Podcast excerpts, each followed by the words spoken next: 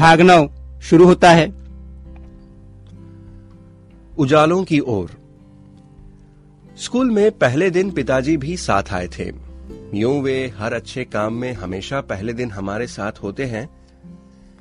यूँ वे हर अच्छे काम में हमेशा पहले दिन हमारे साथ होते थे। स्कूल में प्रवेश करते ही चारों ओर से मराठी भाषा सुनाई देने लगी। आज तक घर और मोहल्ले के सीमित वातावरण में पले बड़े होने के कारण मराठी भाषा का ज्ञान ना के बराबर ही था। हमारे आसपास के सभी लोग एक तो सिंधी या फिर हिंदी भाषा बोलते थे। जैसा कि मैंने पहले उल्लेख किया है कि कई वर्षों तक मैं रोज पिताजी के साथ दुकान जाता था। वहाँ आने वाले ग्राहकों से जो थोड़ी बहुत मराठी सुनी थी, तब तक बस उतना संपर्क ही था इस भाषा से। अब तो सारी शिक्षा ही मराठी में होनी थी। अंध विद्यालय में पढ़ाई का माध्यम एकमात्र मराठी ही था। और उस वक्त पूरे नागपुर शहर में वही एकमात्र नेत्रहीनों का स्कूल था। वहाँ जाकर दूसरी बात जो पता चली वो थी कि वहाँ पुरुष शिक्षकों को गुरुजी तथा महिला शिक्षिकाओं को ताई कहकर संबोधित करते थे। हम सबसे पहले जिनसे मिले वे थे घोड़े गुरुजी। वैसे इन घोड़े गुरुजी से कुछ परिचय पहले से था। वे कुछ महीनों तक बड़ी बहनों कमला और जानकी को दसवीं कक्षा की पढ़ाई करवाने घर आया करते थे। घोड़े गुरुजी ने मुझसे पहला ही प्रश्न मराठी में पूछा, आपले नाव का आया है इसमें आपले शब्द का अर्थ उनका स्वयं का नाम समझकर मैंने भी तड़ाक से उत्तर दिया घोड़े गुरुजी, इस पर वे बहुत देर तक ठहाका मारकर हँसते रहे और मैं सकपकाया सा हक्का बक्का होकर खड़ा सोचता रहा कि मुझसे आखिर क्या गलती हुई। इतना तो मुझे पक्का पता था कि उन मास्टर जी का नाम घोड़े गुरु जी ही था। बाद में पता लगा कि उन्होंने मुझसे मेरा नाम पूछा था। मराठी में आदरपूर्ण संबोधन के लिए आपले शब्द का प्रयोग होता है। गुरुजी ने तो मुझे आदर दिया और मैंने अर्थ का अनर्थ कर डाला। पहले साल हमें ब्रेल लिपि लिखना और पढ़ना सिखाया गया।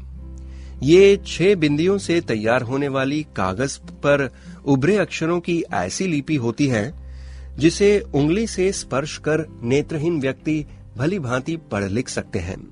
इसे दाएँ से बाएँ लिखा जाता है, तथा पढ़ते समय बाएँ से दाएँ पढ़ते हैं।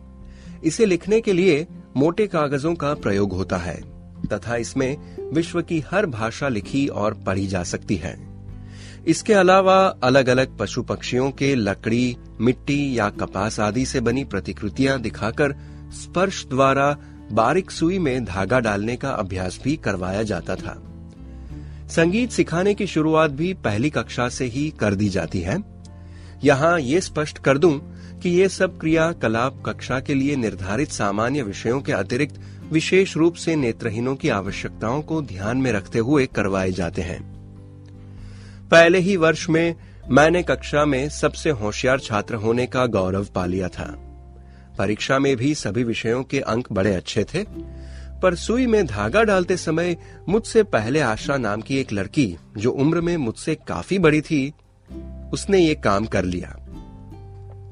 मुझे सुई में धागा डालने का कोई पूर्वाभ्यास भी नहीं था, और फिर उस लड़की का थोड़ा बहुत दिखाई भी मुझे सुई में धागा डालने का कोई पूर्वाभ्यास भी नहीं था, और फिर उस लड़की को थोड़ा बहुत दिखाई भी पड़ता था। अतः उसने मुझे मात दे दी, और परिणाम ये हुआ कि पहली कक्षा में मैं द्वितीय स्थान पर रहा। हमें दूसरी कक्षा में हस्तकला और संगीत अतिरिक्त विषयों के रूप में पढ़ाया जाता था। इसका उद्देश्य यही होता है कि यदि कोई नेत्रहीन नियमित उच्च शिक्षा नहीं ग्रहण इसका उद्देश्य यही होता है कि यदि कोई नेत्रहीन नियमित उच्च शिक्षा नहीं ग्रहण कर पाए तो इनके सहारे अपना व्यवसाय करने में समर्थ हो। हस्तकला में प्लास्टिक के तार से कुर्सियाँ बुनना तथा शॉल चादर आदि हथकरघे का उपयोग करके बुनना सिखाते थे। हम दोनों ही भाइयों को इनमें से कोई भी कला भली भांति कभी नहीं आई। अक्सर गलत बुनाई करने पर डांट खानी पड़ती थी। हम अन्य छात्रों की तरह छात्रावास में नहीं रहते थे। दूसरे, हमारे साथ रोज घर का एक सदस्य, यानी दादी, साथ में रहती थी। तीसरे, हम सिंधी समाज के थे और सिंधी समाज को परंपरागत रूप से अमीर माना जाता है। हालाँकि ये धारणा सही नहीं है। इन सभी कारणों से स्कूल में सभी हमसे अच्छा व्यवहार करते थे। जब से मैंने स्कूल में दाखिला लिया था, तभी से मन में एक अस्वस्थता ने घर कर लिया। अब तक मैं पिताजी से कभी अलग नहीं हुआ था। यहाँ तक कि दुकान भी साथ ही जाता था। अतः उनसे अलग होने की कल्पना मात्र से ही मैं बेचैन सा हो उठता था। स्कूल की पढ़ाई में भी मन नहीं लगता था। अक्सर घर लौटते हुए दादी माँ से जिद करके घर के बजाय पिताजी की दुकान ले जाता था। वहाँ से फिर सभी साथ घर लौटते थे। जिस दिन सीधे घर लौट आते, उस दिन पिताजी को वहाँ न पाकर बहुत उदास और अकेला महसूस होता था। अक्सर शामों को किसी कोने में जाकर रोया करता था। ऐसी मनस्थिति के कारण स्कूल जाने का जी नहीं करता था। आए दिन कोई ना कोई बहाना करके स्कूल नहीं जाता था और पिताजी के साथ दुकान चला जाता था। यदि मैं स्कूल नहीं जाता तो विनोद भी स्कूल नहीं जाता था।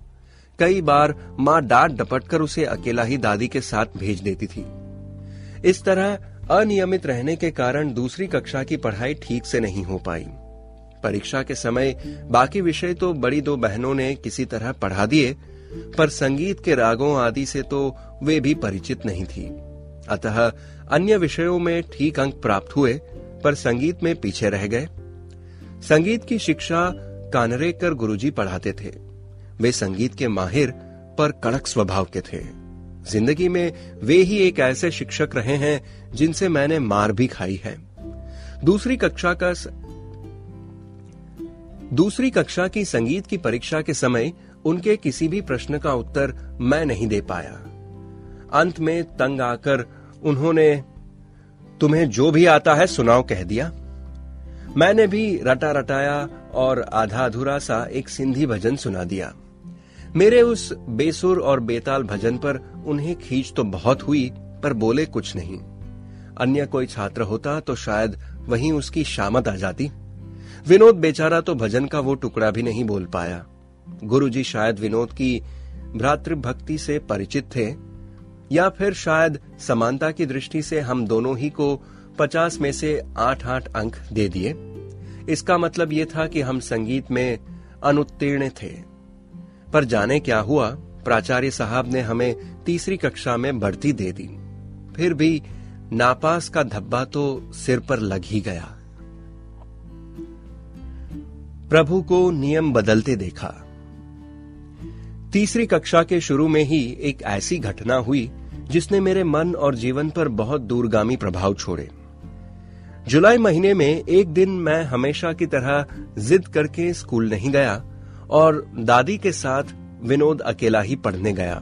दोपहर के खाने के बाद अचानक उसे बहुत अधिक उल्टियाँ और दस्त होने लगे। दादी अक्सर ही अपने पास कुछ घरेलू दवाइयाँ रखती थी। अंत, अतः उसने विनोद को सौठ आदि कुछ औषधियाँ दी, पर उससे कोई फ़र्क नहीं पड़ा।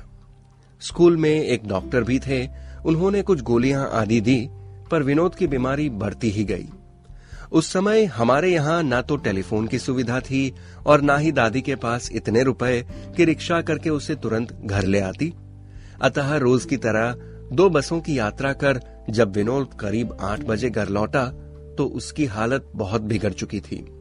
उसे लगातार उल्टी और दस्त हो रहे थे और उसके हाथ पाँव ठंडे पड़ गए थे। मैं पिताजी के साथ दुकान से लौटा तो भाई की ऐसी हालत देख रोने लगा। घर में जब भी कोई बीमार होता था तो टेकू डॉक्टर को ही बुलाया जाता था। इस बार हमेशा की तरह बुलावा मिलने के बहुत देर बाद, रात करीब दस बजे वो आया। उसने विनोद को इंजेक्शन लगाया और कुछ दवाइयाँ दी। पर हम सब अज्ञानियों की भांति वो भी ये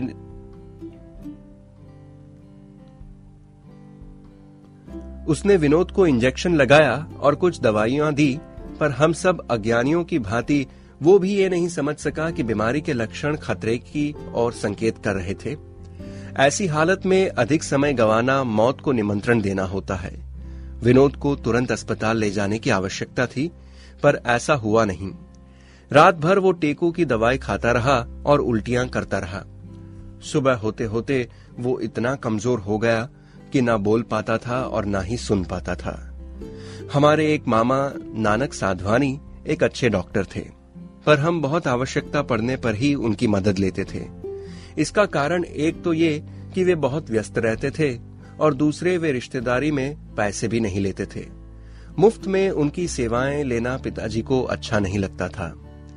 सुबह तक विनोद की जो हालत हुई थी, उसे देख टेकू को दोबारा नहीं बुलाया गया और माँ तुरंत जाकर मामा को ले आई।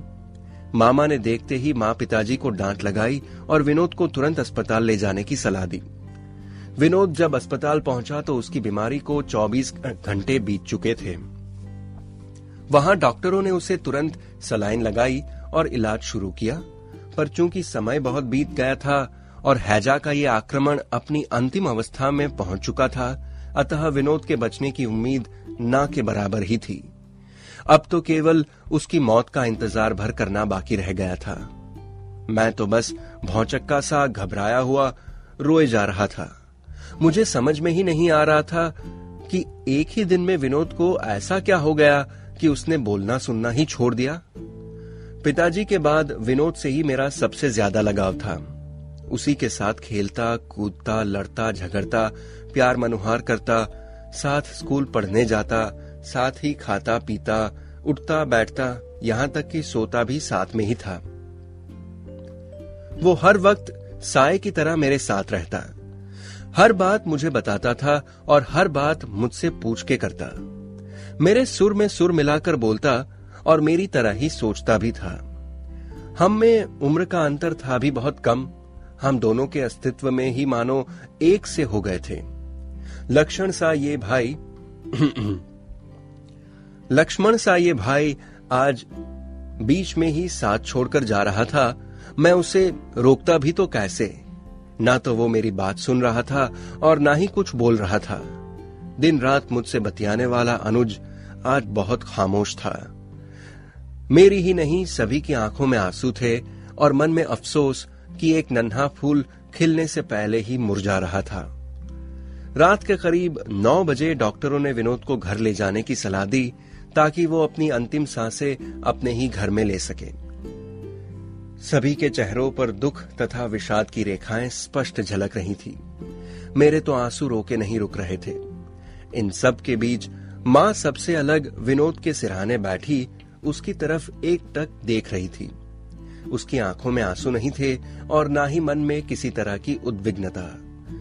उनके चेहरे पर एक अजीब सा तेज, अनोखी मुस्कान और गहरी आस्था के भाव थे। उनका एक हाथ विनोद के सिर पर था और दूसरा हवा में ऊपर उठाए, जाने क्या बतिया रही थी करतार से। कुछ देर बाद वे, कुछ देर बाद वे शांत भाव से उठी और रात्रि के उस तीसरे पहर में पैदल ही कहीं चल दी। अस्पताल से कोई एक किलोमीटर दूर उनकी सत्संग स्थली संत निरंकारी भवन है। इतनी रात गए उन्होंने वहाँ की प्रमुख माताजी को जगाया और अपने आराध्य गुरु के चरणामृत की बूंदे मांग लाई। फिर उसी रास्ते अस्पताल की ओर लौट पड़ी। मन में केवल गुरु का ध्यान था। उन्होंने गुरु से विनोद के लिए जीवन क्षुद्र नहीं मांगा था। वे तो जानती थी कि जो चीज़ उसकी दी हुई है, उसी के पास लौटनी है। सत्संग में उन्होंने यही तो सीखा था। तेरा भाणा मीठा लागे नानक नाम पदारथ मांगे। वे तो केवल अंत समय गुरु के आशीर्वाद रूपी चरणामृत विनोद के मुख में डालना चाहती थी, ताकि उसे गुरु चरणों में चिरस्थायी स्थान मिले। अस्पताल पहुंचकर उन्होंने बेहोश विनोद का मुँह खोला। दो बूंदे चरणामृत अपने हाथ से उसमें डाल दी। फिर उसके समीप बैठ मुख से एक तू ही निरंकार मैं तेरी शरण, तू मुझे बख्श दे का उच्चारण करती रही। रात गहराती गई और चारों ओर स्तब्धता छा गई। रात के उस सन्नाटे में लक्ष्मी के कान पग पग करीब आते मृत्यु की पदचाप सुन रहे थे। धीरे धीरे वो आवाज़ तेज और तेज होती गई। इतनी तेज कि मानो कानों के पर्दे ही फट जाएँगे। उनकी आँखें देख रही थी एक भयानक हाथ जो नन्हे विनोद की ओर शनै शनै बढ़ता ही जा रहा था। पर जो ही वो विभत्स हाथ विनोद के बिल्कुल पास पहुँचा, उसे मानो किसी ने कलाई पकड़ वहीं रोक लिया। वो विनोद का स्पर्श तक नहीं कर पाया। माँ के मुख से तो तू ही निरंकार की ध्वनि लगातार निकल रही थी। फिर अचानक उसे लगा कि उसके कानों का शोर कम हो रहा है। किसी के लौटते कदमों की पहले मध्यम, फिर क्षीण होती हुई सी आहट उसने सुनी। कुछ देर बाद फिर वही नींव, कुछ देर बाद फिर वही नीरव शांति चारों ओर छा गई। अस्पताल की घड़ी ने पाँच बजाए। खुली खिड़की से सुबह की शीतल बयार के साथ कोयल का मीठा स्वर और चिड़ियों के चहकने की आवाज़ें भी चली आईं। दूर कहीं से भजन के मधुर स्वर सुनाई पड़े। अपने भक्तों के पाले पड़कर प्रभु को नियम बदलते देखा। सूर्य की पहली किरण के साथ अचेत पड़े विनोद ने हौले से होंठ हिलाए और बहुत क्षीण आवाज़ में पुकारा, माँ? जीवन एक बार फिर लौट आया था। राम लखन की जोड़ी अब नहीं टूटेगी। लखन भला कभी राम से आगे गया है? जो अब जाता। विनोद को शायद अभी जीवन से बहुत कुछ सीखना और मानवता को बहुत कुछ देना शेष था। उसे अभी कई शिखर पादाक्रांत करने थे।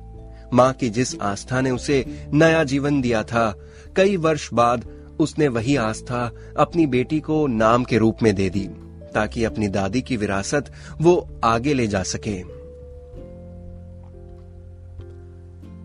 और मैं पिछड़ गया। इस घटना के मेरे जीवन पर कई अच्छे बुरे प्रभाव पड़े। विनोद की इस जानलेवा बीमारी के बाद मैं शारीरिक और मानसिक रूप से उसके और अधिक निकट आ गया। अब हर वक्त मन में उसी का ख्याल रहता था।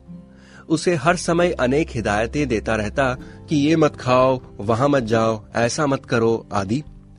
मन में हमेशा डर बना रहता कि वो फिर न बीमार हो जाए।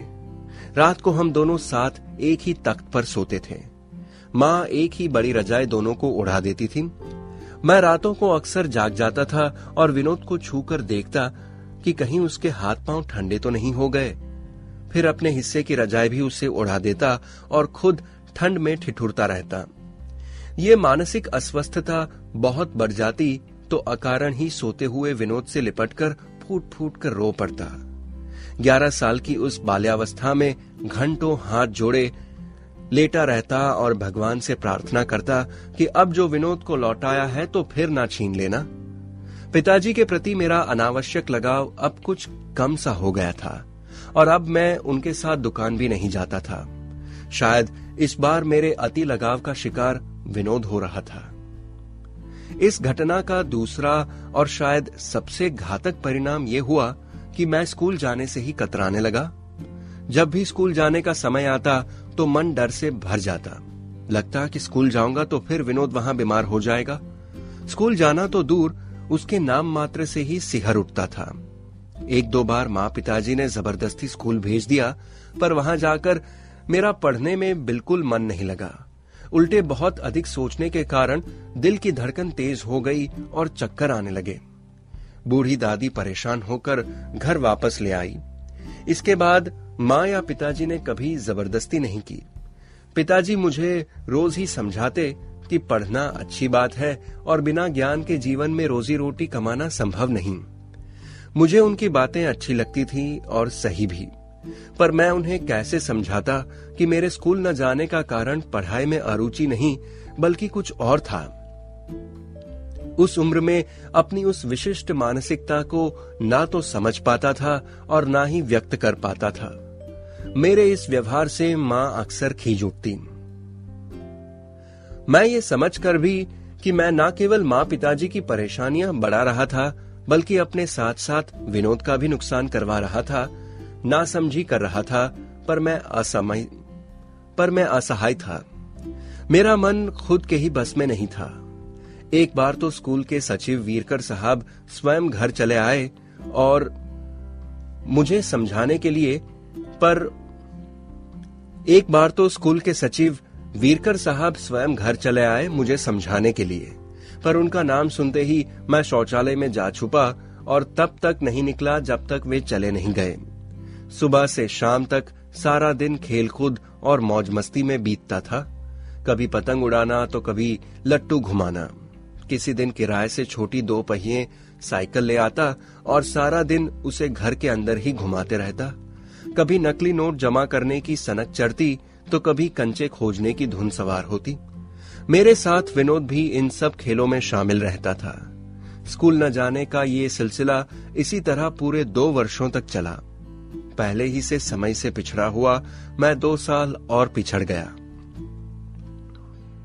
भाग नौ समाप्त होता है।